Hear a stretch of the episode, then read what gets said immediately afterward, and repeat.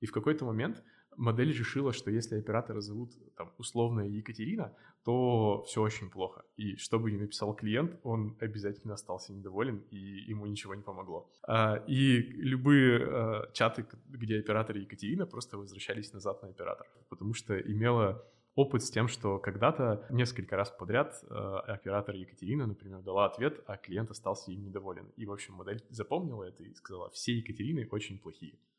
Вот, а все Алексеи э, красавчики, хорошие, и надо всем говорить спасибо вот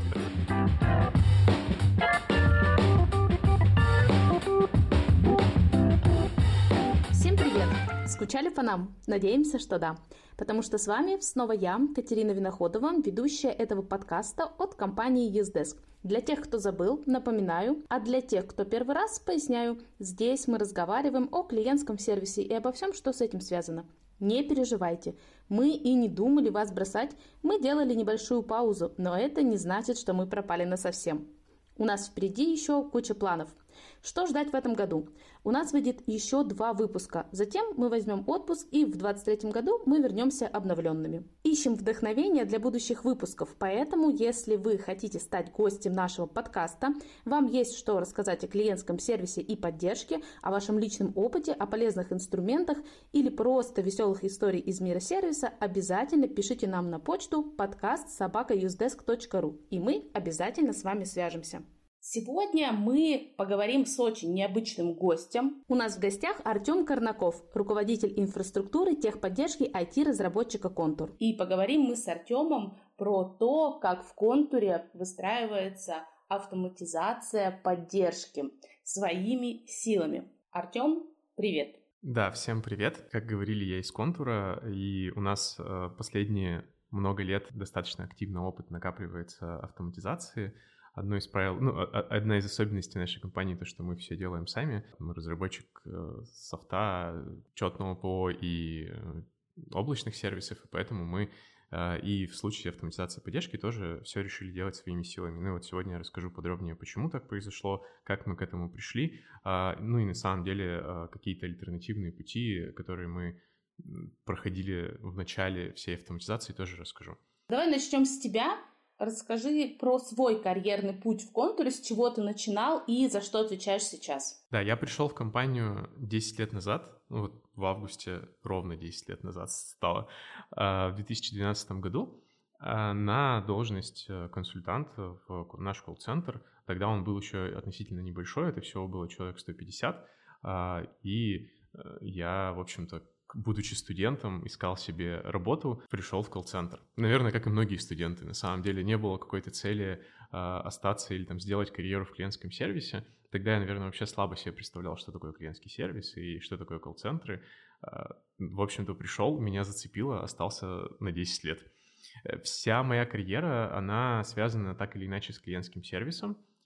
Я успел побывать в основном в экспертных и аналитических ролях. Ну, вот после первой линии я там, пол, полтора года поработал на трубке, э, после этого стал э, экспертом второй линии. Потом э, был интересный, наверное, опыт в том, что я был первым аналитиком, которых мы сейчас называем аналитиками клиентского опыта.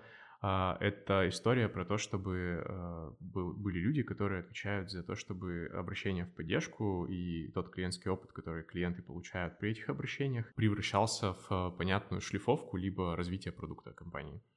А, в общем, я стал таким аналитиком, потом я руководил этими аналитиками и делал так, чтобы их появился не только я, а как каким-то образом себя клонировать, либо набрать еще более умных людей. А, и э, один из следующих этапов, наверное, это то, что я начал э, заниматься как раз-таки автоматизацией, то есть а, аналитика стала развиваться у нас, и э, появились еще аналитики бизнес-процессов. Это уже там история про оптимизацию, эффективность и прочее, прочее, прочее. И как э, следующим этапом появились аналитики э, системные, аналитики инструментов. То есть мы начали запускать какие-то сценарии автоматизации, создавать свои инструменты. Ну и, в общем, таким путем я пришел к тому, что я на текущий момент две роли занимаю. Это заместитель руководителя клиентского сервиса — в колл-центре, где работает около 1300 человек. И э, вторая моя роль и должность основная — это руководитель инфраструктуры техподдержки. Это одно из бизнес-направлений в компании инфраструктурных. а, проектное направление, в котором работает а, на текущий момент 7 команд. 6 из них — это команды полноценные разработки, продуктовые. Мы создаем, в общем-то, все, что касается любых технологий вокруг э, саппорта и немножко не только саппорта. Мы чуть подробнее попозже поговорим о как раз вашем отделе, о том, чем вы занимаетесь, но я бы хотела для наших слушателей сначала поговорить о, а, в принципе, том, как устроена ваша поддержка. Я сейчас на вашем сайте насчитала 35 продуктов. А, не знаю, правильно ли у меня получилось посчитать или нет, но примерно где-то в этом районе. Как, в принципе, иерархия управления поддержкой построена в, в компании, где 35 продуктов. Команды у вас работают по единым стандартам, одинаковыми инструментами или автономно, или и всегда ли было так? Да, у нас э, продуктов на самом деле гораздо больше. Э, у нас на балансе поддержки, ну, продукты, которые мы поддерживаем, это около 60-70 продуктов компании. Всегда ли было так? Э, ну, продуктов когда-то было гораздо меньше. У нас были этапы, когда отдельные продукты выстраивали свой процесс поддержки. Это какие-то этапы на ну, очень давние. То есть вот я когда пришел в компанию, тогда, там, 10 лет назад, было Основная поддержка — это вот управление клиентского сервиса, оно тогда немного по-другому называлось, но суть не меняется. И было несколько отделов, которые а, выстраивались э, по своим процессам, по своей логике вокруг конкретных продуктов, которые тогда только зарождались. Но сейчас мы пришли к тому, что вся техподдержка компании — это одна, одно единое целое, независимо от того, какой продукт поддерживается, он поддерживается по одним и тем же процессам, а, одни и те же стандарты у нас. Ну, одни и те же процессы здесь тоже понятие относительное. Понятно, что э, есть э, специфика общения с ЛПРами, то есть где-то целевая аудитория клиенты, там, не знаю, физические лица больше, где-то это B2B, а, в чистом виде, и где-то ты общаешься с бухгалтером, где-то с безопасником, это немножко разный а, процесс общения, но вся стандартизация того, как работает поддержка, что такое поддержка, что такое клиентский сервис, независимо от того, в каком продукте это применяется, это у нас э, все одно целое.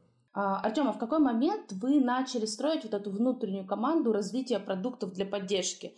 Возможно, вы когда-то давно пользовались, может быть, какими-то внешними сервисами для того, чтобы обустроить процесс внутри. А, но или же с самого начала вы делали все для поддержки сами. Вот когда вот эта структура, инфраструктура зародилась, с чего все начиналось? Да, у нас на самом деле и 10 лет назад была часть сервисов, которые мы уже сами написали для себя на тот момент. Это, ну, наверное, это один основной наш сервис, это наш CRM, в котором мы работаем, она вот все эти 10 лет развивается.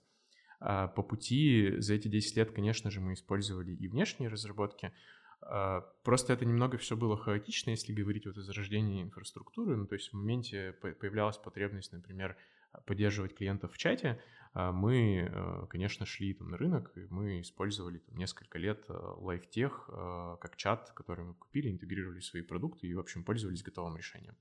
А какие-то решения уже создавались, но тут, наверное, разница том, что тогда это был э, чисто заказной подход к разработке, ну, то есть у нас внутри компании была там команда, которая может что-то сделать для колл-центра, э, к этой команде приходили запросы, эта команда вот создавала CRM. А когда мы начали строить инфраструктуру, инфраструктурное направление, э, мы тут же на старте уже запустили там, ряд новых команд, которые создавали уже наши аналоги инструментов, в том числе чат, например, который мы использовали, LiveTech, Сейчас это полностью наша разработка, то есть мы ничем а, сторонним не пользуемся. А те команды, которые создавали а, продукты а, в формате заказной разработки, вот мы их за последние там, года привели к формату продуктовой разработки, когда команда понимает, куда развивать и продукт, и процесс. Ну, то есть это уже не ответственность там а, колл-центра, типа придумайте, какой вам нужна кнопочка, и мы реализуем, а все-таки больше исследования, КСДФ, понимание, как работают пользователи наших инструментов, что для них важно и какие целевые метрики инструментами мы хотим закрывать. Можешь рассказать о тех продуктах, а, которые подготовила ваша команда? Да, вот я говорил про то, что был продукт CRM, ну, по сути, мы его сейчас э, разрабатываем, называется он у нас а, это, в общем, сердце всего, по сути, рабочее место оператора, куда интегрируются все наши основные технологии, которые обеспечивают там все модные вещи в виде омниканальности со стороны оператора и так далее, и так далее. Есть у нас своя э, система по типу VFM, которая позволяет нам работать с графиками, перерывами операторов, табелями и так далее. Есть у нас инструменты э, автоматизации в виде ботов, ну, то есть голосовой бот, текстовый бот в чате, текстовый бот в почте — а, это тоже мы все создаем сами. А, есть у нас, наверное, из интересного, а, это интерфейс для клиента, ну, то есть мы, по сути, во все вот те самые 60 там продуктов контура встроили единое окно, единый интерфейс, который работает как, ну, в любом продукте абсолютно одинаково, причем в любом продукте вплоть там до любого утюга, в том что, в плане, что там, неважно, это локальный учетный софт, модуль 1С, партнерский сайт — где угодно всегда будет одна и та же кнопочка, по которой клиент может э, покоммуницировать с, ком- с компанией. В общем, вот этот виджет тоже создает мое направление. Uh, у нас есть волшебные кнопки в виде «Настрой мне все», uh, мы их называем диагностикой веб-диск. Когда клиент заходит на сайт, нажимает кнопку, мы полностью умеем проверять все, что у него установлено на компьютере, как это настроено, ну, все, что нам, конечно, важно. Типа мы за клиентами не следим в этом плане, но э, те компоненты, которые нам важны, там работа с сертификатами, например, во многих наших продуктах нужна. И для того, чтобы все работало технически корректно, э, есть волшебная кнопка. Нажимаешь ее два раза, один раз она проверяет, второй раз все исправляет. Э, и ничего руками делать не нужно. А, есть АТС, то есть телефонию а, технически мы, конечно, взяли за основу, но все, что касается а, программного обеспечения вокруг телефонии, мы тоже создаем сами. Ну, наверное, это прямо основные. Все остальное уже какие-то мелочи, доработки. Там есть свои справочные сервисы, чаты свои, какие-то особенности того, как они работают. Но вот основные точки входа — это то, что мы создаем единое окно для консультанта, единую точку входа для клиента с всеми нашими возможностями, интегрированную там со всеми мессенджерами, э, почтой голубиной и прочими-прочими штуками, которые только нужны клиентам, всем, чем удобно, а, и э, вот инструменты автоматизации диалога, либо инструменты настройки рабочего места клиента. Давай чуть подробнее поговорим про инструменты автоматизации. А, в какой момент вы решили автоматизировать а, обработку обращений? Я так понимаю, что когда у тебя столько продуктов, а, без этого просто никуда. И с чего вы начинали? Какие ваши были первые шаги? Да, наверное, момент, который мы задумались об автоматизации, это буйный рост нагрузки на колл-центр. Этот момент наверняка происходит почти у всех компаний которые в определенные периоды развития, когда растет клиентская база, растут э, продукты, начинают э, расти обращения и в клиентский сервис по любым причинам. Ну, то есть, в принципе, клиентов стало больше, продуктов стало больше, да, там было, не знаю, 30, стало 60, и это другой уже масштаб вопросов. Мы году в 2015 столкнулись с тем, что э, нагрузка, которая на нас приходит, она выросла ну, почти в два или более раза. Но на тот момент мы с этой нагрузкой справились тем, что мы немножко залили э, людьми, ну то есть ресурсами, по сути, мы выросли и в размере колл-центра. Мы поняли то, что следующие такие прецеденты роста, они не должны решаться так же линейно, просто ростом э, клиентского сервиса, потому что э, клиентский сервис начинает в масштабах, там, ну, если говорить про бизнесовую часть, в масштабах затрат раздуваться, если говорить про даже управляемость, ну, там, колл-центр, который начинает э, в два раза за год расти, это уже какая-то менее управляемая история, и там процессы могут быть явно не оптимально настроены. Автоматизация — это был один из шагов, которые мы решили делать. На самом деле, изначально это мы э, понимали то, что нам нужно и процессы выстраивать, и вот об этом тоже можно подробнее поговорить, что автоматизация скорее следствие того, как мы поработали с процессами в колл-центре, в том числе с их унификацией. А, но автоматизация — это способ э, расти в нагрузки, которые мы принимаем, при этом не вырастая значительно в численности, которая а, с этой нагрузкой справляется. Ну, то есть это один из способов управления ресурсами без их там, экспансивного роста относительно той нагрузки, которая приходит. Давай тогда начнем с самого начала и про эти процессы, которые вы начали еще до автоматизации оптимизировать, э, расскажи. Да, я тут, наверное, расскажу ту философию еще, с которой мы сейчас прямо подходим к созданию любого инструмента, и вот от, от этого буду отталкиваться. А, ко мне сейчас, ну вот я говорил, что мы сейчас там не только про клиентский сервис немного говорим, там есть примеры того, что мы на самом деле наши подходы к клиентскому сервису и тому, как мы общаемся с людьми, а, распространяем еще и, например, на HR. когда мы общаемся с кандидатами, там тоже начинают работать все наши единые точки входа, боты, которых мы создаем и так далее.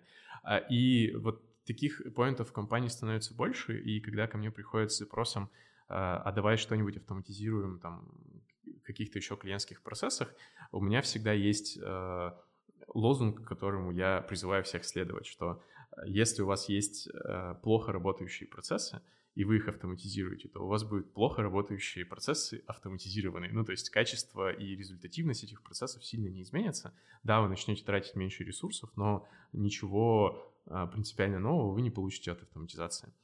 И э, это тот point, от которого мы отталкивались в самом начале. Например, если говорить об автоматизации, то для нас, по крайней мере, э, это очевидно, что или нам так проще автоматизировать клиентские обращения в тексте, потому что там гораздо больше контекста. Ну, то есть, там, когда клиент приходит в чат, в почту, он пишет много текста, это можно проанализировать, это можно э, там, в Data Science модели зашить и так далее. Когда клиент э, в голосе общается, он, конечно, тоже может рассказать про свой вопрос, Э, про какому продукту он обращается, но это гораздо более короткие фразы и сложнее сделать вывод о том, а, какой вопрос у клиента. И для того, чтобы автоматизация работала в тексте, надо для начала э, построить процесс поддержки в тексте. То есть, ну, пока нету самого процесса, пока мы не умеем оказывать клиентам там со всеми нужными параметрами поддержку в тексте, качественную, быструю э, и так далее, и клиенты готовы к, к, в эту поддержку приходить, нет смысла автоматизировать. То есть если бы мы э, побежали вперед паровоза и что-то автоматизировали, а клиенты просто туда не приходят, то любая автоматизация, ну вот она никакого результата бы не дала или дала бы очень минорный результат.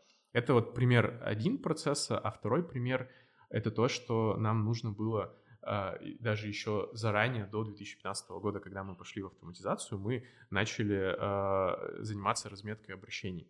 Опять же, любая автоматизация в будущем, она строится на контексте того, с какими вопросами обращаются клиенты, что они спрашивают и так далее, и так далее.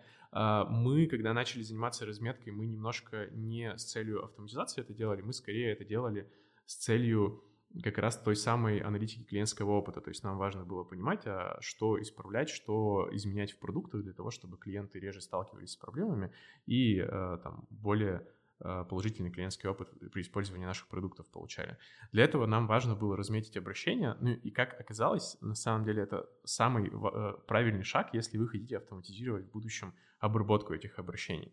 Что такое разметка? Ну, соответственно, это в любой момент уметь понимать вот за 5 минут, а, о том, с какими конкретно вопросами, в каком объеме, какие клиенты, а, в какое время дня, ночи и так далее к вам обращаются. А, уметь понимать контекст этих вопросов. И э, это важно и для процесса аналитики, как я говорил, и в будущем это важно для любого робота, который для того, чтобы отвечать клиенту на вопросы, должен будет на чем-то научиться. И на чем-то научиться — это размеченный датасет. Размеченный датасет можно подготовить заранее, либо при подходе к автоматизации нужно будет достаточно много времени и ресурсов потратить на то, чтобы эту разметку получить, если у вас ее нет. Но эта разметка полезна вообще в отрыве от любой автоматизации. Вот мы ее применяли как аналитику, как э, способ управления потоком клиентских обращений с точки зрения создания тех продуктов, по которым клиенты обращаются.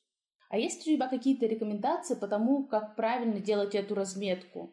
Потому что разметку, на мой взгляд, делают многие. Да, мы, как сервис для поддержки клиентов, предоставляем такой инструмент, мы знаем, что им пользуются наши клиенты. Но вот какие бы ты выделил, может быть, ошибки или неверные подходы и дал рекомендации о том, как это сделать действительно максимально эффективно? Я, наверное, могу рассказать, э, какие у нас сейчас есть э, не то что не состыковки, а про то, как разметку видит э, команда разработки, которая делает ботов, и как разметку видит э, клиентский сервис. Как оказалось, это вообще разные, э, разные вещи в разметке. А, тут, наверное, надо еще накинуть нюансов про то, как работает наша поддержка. А, у нас есть... А, и, и в том числе, почему мы стали строить свои инструменты в свое время. У нас есть э, особенности процессов, которые мы не хотим отменять. А, первое, ну и вот одна из э, особенностей вокруг разметки, это то, что наша база знаний для консультантов, для операторов, она не скриптованная, то есть это не скрипты диалога. Мы пишем документацию для оператора по тому, как работают наши продукты. У нас в базе знаний практически ни одного скрипта нет, и мы старательно сопротивляемся тому, чтобы эти скрипты там появлялись. То есть мы строим работу оператора так, что скрипт диалога должен сам оператор в моменте времени понимать, как с клиентом говорить, а для того, чтобы он умел отвечать на любой вопрос, у него есть документация, где описано для оператора то, то как работает та или иная функциональность в сервисе, то, как решается та или иная проблема. А, и вот это вызвало на самом деле сложность, когда мы начали автоматизировать, а, потому что а, оператор, он, в общем, размечает обращение клиента относительно каких-то тематик, ну, то есть, там, например, клиент пришел, хочет у нас получить сертификат. Есть вообще общий вопрос, там, вообще как это сделать, и начинаются там тематики о том, как мне там заполнить заявление, как мне нажать какую-то кнопку и так далее. И эти тематики, они под собой могут подразумевать э, большое количество конкретных вопросов клиента. Э, и когда мы доходим до автоматизации, автоматизации тематика, безусловно, важна, но еще и важно конкретный вопрос понимать, потому что ответить на вопрос, как мне заполнить заявление, как мне заполнить там какую-то строчку в заявлении, или что мне делать, если я заполнил заявление наполовину, э, для робота это будут разные вопросы, и они подразумевают разные ответы. А для оператора это все одна тема, и он э, умеет ну, просто эту информацию, которую он э, в ответе клиенту дает, дозировать самостоятельно на ходу и достаточно быстро. Но при этом алгоритмизировать это все становится сложно. Поэтому, э, если вообще подходить к разметке, то э, если вы планируете в дальнейшем эту разметку использовать для автоматизации, то эту разметку нужно делать максимально конкретной, то есть уметь отмечать конкретно заданные клиентам вопросы и какие ответы на него даются. То есть для автоматизации а, скрипты — это хорошо, потому что автоматизация, по сути, это и есть скрипты, только они строятся на ходу роботом и там либо автоматизи... ну, более-менее умно, там, есть разные варианты. А для, но при этом вот в нашем процессе для диалога с клиентом силами оператора от скриптов мы старательно отходим, то есть мы не хотим к скриптам пока приходить. И вот здесь э, появляется небольшое противоречие, и это, наверное, одна из тех сложностей, которую мы решали в процессе автоматизации. То есть мы здесь, несмотря на то, что у нас разметка была, все равно, э, ну, мы сейчас, наверное, если бы мы изначально базу знаний строили скриптами, э, то мы бы сейчас получили э, раза в два больше эффекта от автоматизации, чем есть сейчас. Ну, потому что нам приходится э, переводить документацию в скрипты по ходу того, как мы создаем робот. Тогда плавно перейдем к разговору о вашем боте. Я знаю, что вы нестандартно подошли к решению об автоматизации ботом э, диалогов с клиентами. А расскажи, пожалуйста, нашим слушателям, в чем эта нестандартная история заключается. Да, у нас робота зовут Сирена, и дальше, когда я буду говорить о роботе в чате, я буду, скорее всего, говорить именно Сирена, чтобы было, короче, понятнее мне, чтобы было понятнее вам. Знакомьтесь, нашего робота зовут Сирена, можно его увидеть в любом нашем чате. Вообще, изначально мы, ну, у нас стояла цель-то не создать робота, который там отвечает на вопросы клиентов. У нас изначально была цель — это либо э, два пути мы перед собой видели, либо сократить время диалога, либо а, ну, автоматизировать полностью под ключ какие-то диалоги. А, и мы задались вопросом, а как можно пройти и по тому, и по тому пути, и сравнить, а какой эффект мы можем от этого получить. А, забегая наперед, практика показала, что если мы говорим про автоматизацию полностью диалога, то там, за последний год, когда мы вкладывались именно в эту тему, мы смогли автоматизировать около 12,5% диалогов. Э, в чате. Э, это прям под ключ, это не считая там каких-то отдельных сценариев, где автоматизирована часть и так далее. Ну, то есть, э, и этот результат для там, периода год, он для нас приемлем, но при этом, когда мы посмотрели на вторую веточку, что можно сделать для того, чтобы не под ключ автоматизировать, а сократить время. Ну, то есть в нашем понимании изначальный робот — это не что-то, что заменяет оператора, а что-то, что может работать в паре с оператором.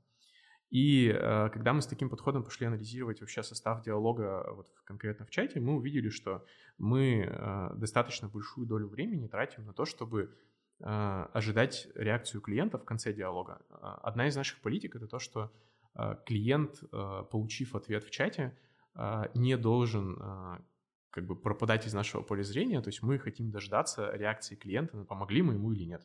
В общем-то, наш ответ Э, мы же иногда даем рекомендации какие-то к нам. У нас могут быть консультации там бухгалтерские. Мы дали рекомендацию по тому, как что-то заполнить в форме. Э, это могло не сработать, и нам нужно продолжить диалог с клиентом. И поэтому мы ждем э, реакцию от него.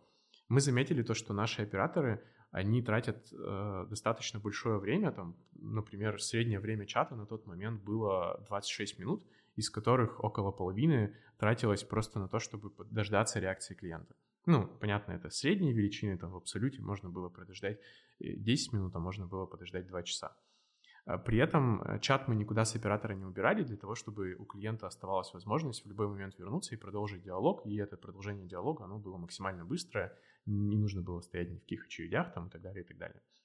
А, мы поняли то, что мы можем в общем-то, в два раза сократить время диалога, если мы придумаем, как оставить для клиента возможность вернуться и продолжить диалог быстро и, и, и оставить нашу вот эту политику того, что мы хотим дождаться его реакции, а с другой стороны, как это убрать с человека, э, подумав, как это убрать с человека. И э, когда мы оценили эти два варианта, то есть, а куда пойти? Автоматизировать полностью, ну, мы предполагали, что мы можем там за год достичь тех самых 10% автоматизации. А, а с другой стороны, можно было в два раза сократить время всех диалогов. Если это все просуммировать, то получается, что либо мы 10% достигаем э, в виде какой-то оптимизации диалога, либо 50%. Но, очевидно, мы, нам больше понравилась идея Э, в моменте времени не заниматься вообще какой-то автоматизацией диалога под ключ, зато пойти и сократить э, время диалога в два раза. Как мы это делали? Мы, пер, первая модель, которая у нас появилась в нашей сирене, это модель, которая умела определять а, как реагирует клиент на а, наше решение. То есть модель, которая научилась там простыми алгоритмами понимать, клиент сказал спасибо, клиент сказал а, там, какие вы классные, у меня все получилось, либо он задал уточняющий вопрос, либо сказал, ничего не помогло, давай еще. Эта модель э, умела, э, в общем, понимать реакцию клиента и э, либо подключать оператора того же, если она может, если он занят, то искала там свободного э, в обход очередей и так далее, или э, эта модель э, умела просто понимать, что клиент там остался доволен и прощалась с ним, давала ему там возможность оценить нас и так далее, и так далее. Э, вот развитие этой модели заняло у нас там, достаточно продолжительное время, это примерно год, в ходе этого развития мы пришли к тому, что Сирена научилась сама определять еще и момент, когда оператор дал решение, то есть теперь у нас консультант, э, он пишет решение для клиента, э, э, этот чат сворачивает, и он может за ним не следить. Если клиент ему напишет что-то в ответ в течение там, пары минут, то чат вернется к нему, он его увидит. А если клиент никак не отреагирует и, там, например, вернется только через два часа, сказав спасибо, как классно, что вы мне помогли, то с консультанта этот чат просто через там, несколько минут заберет сирена на себя. А, и освободит у консультанта, соответственно, слот под то, чтобы он общался с следующим клиентом, помогал следующему клиенту. Если клиент вернулся к Сирене, Сирена понимает, по какому диалогу вернулся клиент, ищет того консультанта, который общался с клиентом. И если он свободен, если он на смене, он может сейчас клиенту продолжить помогать. Сирена подключит этого консультанта. Если нет, то найдет э, любого другого, который может помочь клиенту здесь и сейчас. Вот, это, этот подход нам позволил сократить в итоге э, время диалога в реальности с 26 минут там, до 12, э, а, и на наш взгляд это было гораздо интереснее и лучше, чем если бы мы вкладывались э, в долгую тяжелую историю по поводу автоматизации и автоматических ответов, сложных моделей и прочего-прочего, чтобы, типа, закрыть диалог с клиентом полностью. И э, у нас были, наверное, разные Э, могу порассказывать что-нибудь забавное из забавных кейсов. Э, вот если послушать про то, как робот забирает с человека обращение, первый вопрос, который возникает, и который возник у нас, а как сделать так, чтобы люди этого робота не начали ненавидеть? Ну, потому что я такой сижу, работаю, у меня как бы раньше была возможность 13 минут подождать ответ клиента, и в этот момент, ну, для меня, так как для оператора, ничего плохого не происходит. Я там из трех слотов, из трех одновременных чатов, один, например, ушел в ожидание, мне проще два других обрабатывать. А тут появился какой-то робот, который забирает у меня чаты через 5 минут, и мне уже не пообрабатывать только два из трех. И это, это, короче, проблема, которая по факту начала выстреливать, и мы прямо много там разных действий делали, там создавали фокус-группы, э, показывали операторам, э, как Сирена помогает им, например, не только... Э, ну, то есть Сирена, например, мне помогала в какой-то момент чуть попроще обрабатывать чаты, зато Сирена им помогала не совершать э, нарушений регламента вообще никаких, потому что все равно у оператора, несмотря на то, что у нас там вот это есть логика ожидания клиента и так далее, это ожидание ограничено было сверху какие-то, какой-то разумной цифры, что мы там ждем, например, сколько-то минут, часов и так далее. И оператор раньше должен был сам отслеживать, а что там чатом завис. Вообще клиент мог же не вернуться в этот чат. Оператор должен был это сам отслеживать, сам руками закрывать. И если он что-то сделал не так, ну, соответственно, к нему вопросы. И мы здесь как раз показывали больше пользу для самих операторов, что э, вообще-то сирена может помогать и вам избегать каких-либо нарушений, потому что их физически невозможно теперь совершить, вам самим зачем следить не надо. А, создавали разные фокус-группы. У нас, так как, как я говорил, продуктовый подход к любой разработке, поэтому для нас а, то, как принимают наши пользователи, а наши пользователи — это консультанты, а, то, как они принимают наши инструменты, очень важно, и мы готовы их слушать, готовы дорабатывать, ну, понятно, в разумных пределах, как и любой другой продукт, свою клиентскую аудиторию мы слушаем.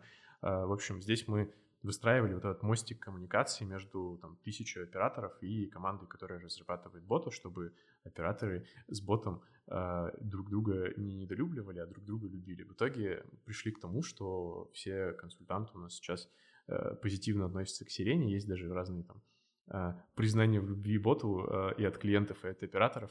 А, еще одна забавная история, если говорить о вот этом алгоритме прощания. Мы, во-первых, сразу же пошли пытаться реализовать еще и сложные а, модели искусственного интеллекта для того, чтобы понимать контекст э, того, что говорит клиент в прощании. Ну, то есть он понять, говорит ли он спасибо, можно простой регуляркой, ну, то есть просто сказать, задать там набор э, слов, которые относятся к позитивной реакции, и на них как-то реагировать. Но мы хотели еще и понимать суть вопроса, если он задает э, какой-то вопрос, а не говорит спасибо, э, чтобы точно определять, что там, наше решение ему не помогло. Или это вообще другой вопрос. Ну, то есть там же есть еще вариант, что он просто вернулся и задал другой вопрос. А, и это другой уже диалог будет. Вот. И модель, которая определяла позитивную и негативную реакцию клиента, изначально смотрела еще и на имена. У нас не было обезличенности данных. То есть мы смотрели на все данные в чате, и эта модель учитывала имена операторов.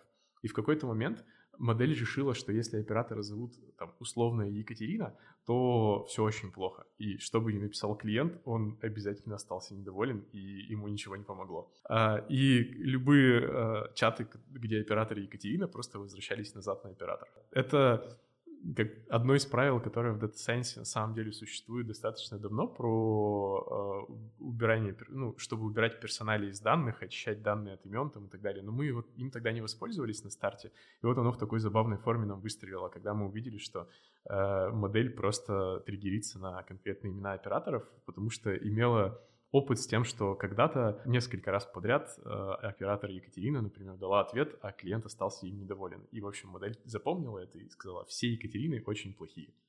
Вот, а все Алексеи э, красавчики, хорошие, и надо всем говорить спасибо в ответ. Слушай, на самом деле это потрясающая история. Э, на 50% э, сократить нагрузку на операторов за счет такой, на самом деле, простой штуки, но до которой, наверное, сложно было додуматься. Дорогие наши подписчики, пожалуйста, пишите в комментариях, додумались ли вы о э, такой вещи. Я думаю, что ее можно сделать даже с помощью каких-то простых инструментов и с помощью вашего helpdesk, и даже с помощью USDesk, просто переводя э, вопрос э, на бота э, и не дожидаясь ответа оператора, попробуйте, сообщайте о своих результатах, у кого что получилось. Я надеюсь, что это очень полезный будет кейс для наших слушателей, и, возможно, кто-то им воспользуется. Артем, а в итоге сделали ли вы э, бота, который отвечает клиентам, насколько это было сложно, и получили ли вы нужный результат?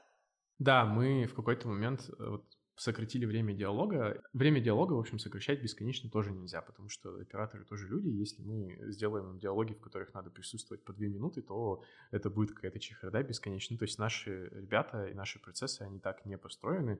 Мы имеем здесь границу, насколько мы можем сократить это время диалога, насколько оператору, э, оператор с ботом может работать вот в паре в рамках диалога. А, когда мы там достигли более-менее той планки, которую мы перед собой ставили в виде там 50-60%, мы вернулись к идее о том, чтобы а, автоматизировать теперь часть диалогов, ну то есть теперь уже э, вписаться в те самые там 10-12% за год, которые мы можем получить в автоматизации. Последний год мы над этим активно работали, мы сейчас создали, да, бота, который умеет отвечать на вопросы клиентам. Как я говорил, это 12,5% на текущий момент. Есть там а, из интересного, наверное, градация, а, ну, тоже чем могу поделиться, это то, что бот, там, сирена, бот, роботы, какие, наши, либо любые другие на рынке, это все общее название, но на самом деле любые роботы, как мы ощутили на себе, они делятся на три уровня сложности, которыми э, можно пользоваться и которые либо легко реализовать, либо там уже нужны э, бешеные затраты на Data Science. А первый уровень сложности, который мы делали у себя, это история с тем, чтобы дать возможность э, клиенту управлять диалогом не свободным набором текста, а какими-то заранее заготовленными фразами. Сейчас во многих чатах на самом деле эта опция есть, мы ее у себя также реализовывали, когда там, это по-разному называется, тайлы, плашки, кнопки, все, все что угодно, когда клиент может в диалоге э, выбрать э, заранее заготовленную фразу, на которую вы понимаете, как, ну, вот как раз тот самый сценарий диалога у вас прописан, как на эти фразы реагировать и как клиента по диалогу вести.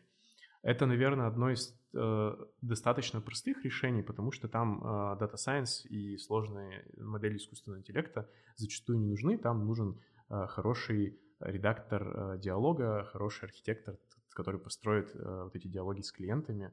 А, и это решение мы называем у себя как способ управления диалогом, ну, способ, способ управления тем, что говорит клиент, заранее зная, э, как на это среагировать.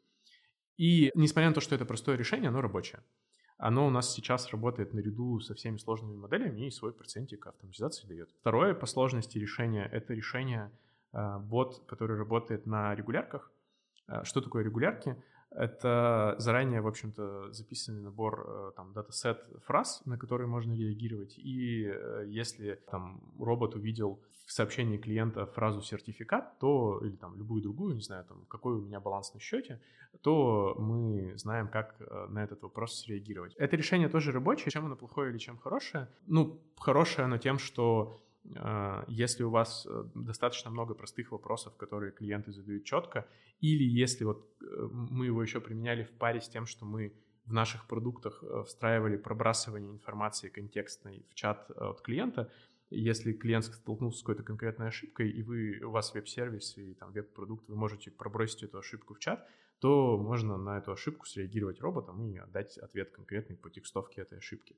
А, либо если там у клиента достаточно простые вопросы, которые а, можно задать ограниченным набором способов, то а, регулярки тоже подходят, и это тоже достаточно дешевое решение. Оно уже немного связано с Data Science, но при этом оно в основном по ресурсам требует вот больше подхода там каких-то аналитиков, опять же, тех, кто размечает данные, тех, кто составляет эти справочники. И это решение тоже рабочее, по сути. Третий уровень сложности, который мы у себя реализовали, это уже чистый уход в искусственный интеллект.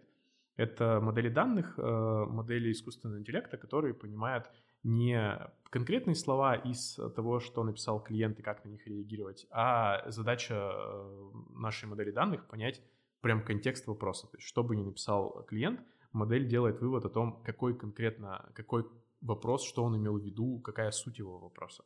И мы можем отреагировать уже на суть вопроса. Из минусов это стоит достаточно дорого, э, как и весь Data Science. Из плюсов это позволяет более гибко реагировать на то, что говорят клиенты, и быстрее понимать э, новые фразы. Ну, то есть, если в регулярках нужно поддерживать в актуальном состоянии справочники, и если клиент опечатался, написал как-то по-другому, придумал новое слово, которым можно сократить название вашего продукта и так далее, то регулярка может и не сработать, а модель, которая построена на понимании контекста, она э, с большой вероятностью в этом случае сработает. В общем, вот все эти три уровня у нас работают. Э, наверное, если говорить о том, чтобы поделиться опытом, ну вот э, каждый может найти свое, наверняка есть куча готовых решений на рынке, которые позволяют как минимум первые два реализовать способа, третий способ, он э, более такой, требует более индивидуального внедрения, но, наверное, тоже такие решения на рынке могут быть. Слушай, у меня будет такой провокационный вопрос, я не знаю, оставим ли мы это в записи, надеюсь, да? А, вот как тебе кажется, вот последний подход, он себя в итоге окупает? В связи с чем спрашиваю, тот аналитик, э, который будет заниматься данными, он стоит намного дороже, чем оператор, который может просто отвечать на эти сообщения.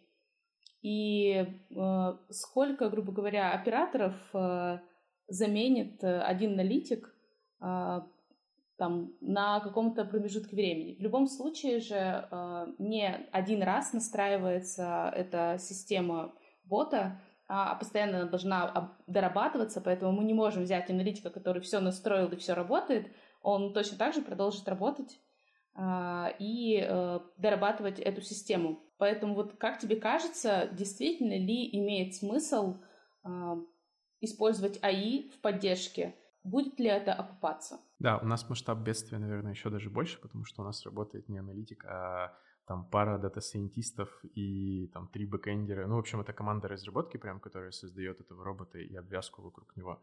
А, и это действительно стоит э, прямо не, не гораздо, а прям в несколько раз ну, дороже каждый из них, чем я поэтому, я поэтому вот. и спрашиваю, действительно ли это можно делать дешево, потому что сейчас многие смотрят на рынок AI продуктов и думают, что это дешево. Мало того, что в своей компании должен быть э, там проект, который будет вести этот проект, но еще нужно понимать, что ты будешь, э, с одной стороны, ты можешь просто нанять там 10 человек, они будут стоить тебе дешевле, чем один data scientist.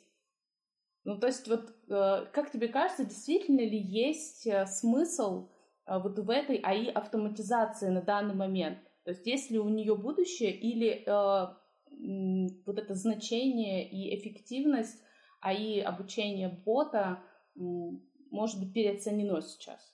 Я думаю, что тут надо рассматривать про искусственный интеллект и про АИ-модели а, в комплексе. Ну, то есть бот — это на самом деле одно из мест применения наших моделей по работе с текстом. По сути, мы для себя создаем некую инфраструктуру а, внутри инфраструктуры, которая учится работать с любым текстом, аналитикой текстовой, по сути, ну, то есть это какая-то спич-аналитик, а, текст-аналитик и так далее, а, который, на основе которой уже работают модели данных по ботам. И, и на самом деле, вот если говорить про текущий момент, то наши инструменты позволяют э, развивать сценарий диалога с клиентами, в том числе с использованием сложных моделей, достаточно дешево. То есть там работает один эксперт, например, который заходит там, в графический конфигуратор, настраивает новую цепочку диалога, и модель это подхватывает. Создать такой инструмент стоит очень дорого. И если его создавать только для того, чтобы автоматизировать там, 10% диалогов, это будет э, в моменте гораздо дороже, чем просто нанять операторов. А, тут надо смотреть на перспективу, ну, то есть какой потолок у автоматизации, то есть а сколько можно там за следующие несколько лет а, еще процентов автоматизации получить. Мы для себя считаем, что с нашим подходом к роботу, а подход у нас такой, что мы не хотим делать робота-вахтера, то есть мы не готовы делать автоматизацию ради сокращения ресурсов и только ради нее. Мы хотим, чтобы в любой автоматизации у нас качество для клиента оставалось ровно такое же, как диалог с оператором, и клиенты сами выбирали, выбирали диалог с роботом. А, и вот в таком подходе мы для себя видим потолком а, автоматизацию в районе там, 20-30%.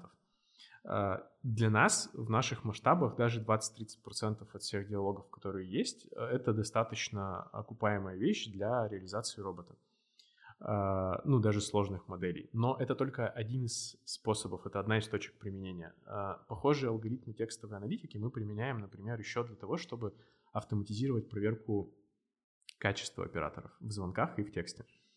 И вот если накидывать, что еще там можно автоматизировать качество, а еще можно автоматизировать там а, не только общение в саппорте, но и те же самые модели роботов могут быть применены э, в любой другой точке клиентского сервиса, не знаю, там где-то в продаже, где-то в сопровождении, во внедрении, в общении с кандидатами в HR и так далее. Вот если масштаб раскручивать, то Э, эта история становится более выгодной. И у нас подход к инфраструктурной разработке такой, что мы, э, ну вот моя команда, мое направление, мы отвечаем э, за то, чтобы наши технологии, которые мы создаем, они внедрялись и использовались в процессах компании. То есть мы не ждем, когда к нам кто-то придет и скажет, «Хей, ребята, нам нужен робот, ой, как классно, что он у вас есть, давайте, классно, что вы его там за такие ресурсы сделали огромные, теперь мы найдем ему пользу».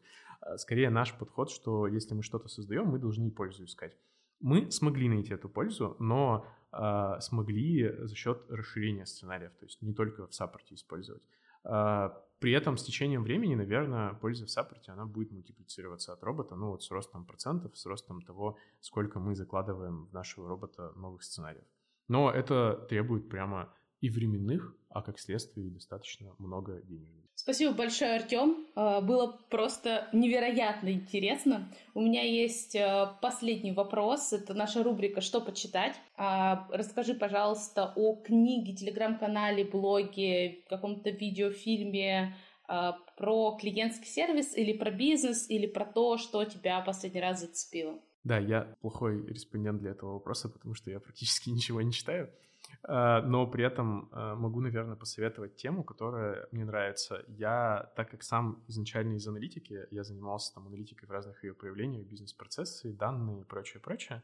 А, одна из основных тем — это системное мышление, и э, ну, системное мышление очень размыто. Мне, меня цепляет история про когнитивные искажения, ловушки мышления. О них написано на самом деле много в каких книгах, ну, наверное, там «Думай медленно, решай быстро», и там есть блог про э, ловушки мышления. В теме коучинга достаточно много историй про когнитивные искажения. Но я обычно не читаю что-то конкретное, я захожу в Google, вбиваю интересную мне тему, и есть наверняка куча статей, которые на эту тему подойдут. Но вот интересная тема, которая может вас зацепить, это ловушки мышления и когнитивные искажения. В том числе это может помочь находить те самые неочевидные решения, как там автоматизировать или как подходить к задачам э, не традиционно. Это обычно мы таких штук не видим как раз из-за когнитивных искажений. Артем, спасибо тебе большое, было просто безумно интересно, надеюсь, нашим слушателям тоже. А, этот э, выпуск выйдет уже после того, как у нас пройдет наша конференция Confuse, и Артем тоже будет спикером на этой конференции. И э, записи конференции вы можете купить на нашем сайте и посмотреть на Артема вживую и послушать, э, о чем еще он нам будет рассказывать. Артем, спасибо тебе большое. Да, спасибо вам. Я в конце еще тоже от себя добавлю, что э, все эти сложные штуки создаются. У нас есть э, ряд ролей, которые работают чисто в клиентском сервисе. Это аналитики, менеджеры, которые это все создают. Если вдруг вы заинтересовались не только о том, как это работает, но и хотите посоздавать сложные системы и инфраструктуру, то э, мы заинтересованы в вас. Э, там где-то под подкастом есть наверняка ссылочки на нашу вакансию. Да, обязательно ссылку мы оставим. Всем пока-пока. Пока. -пока. пока.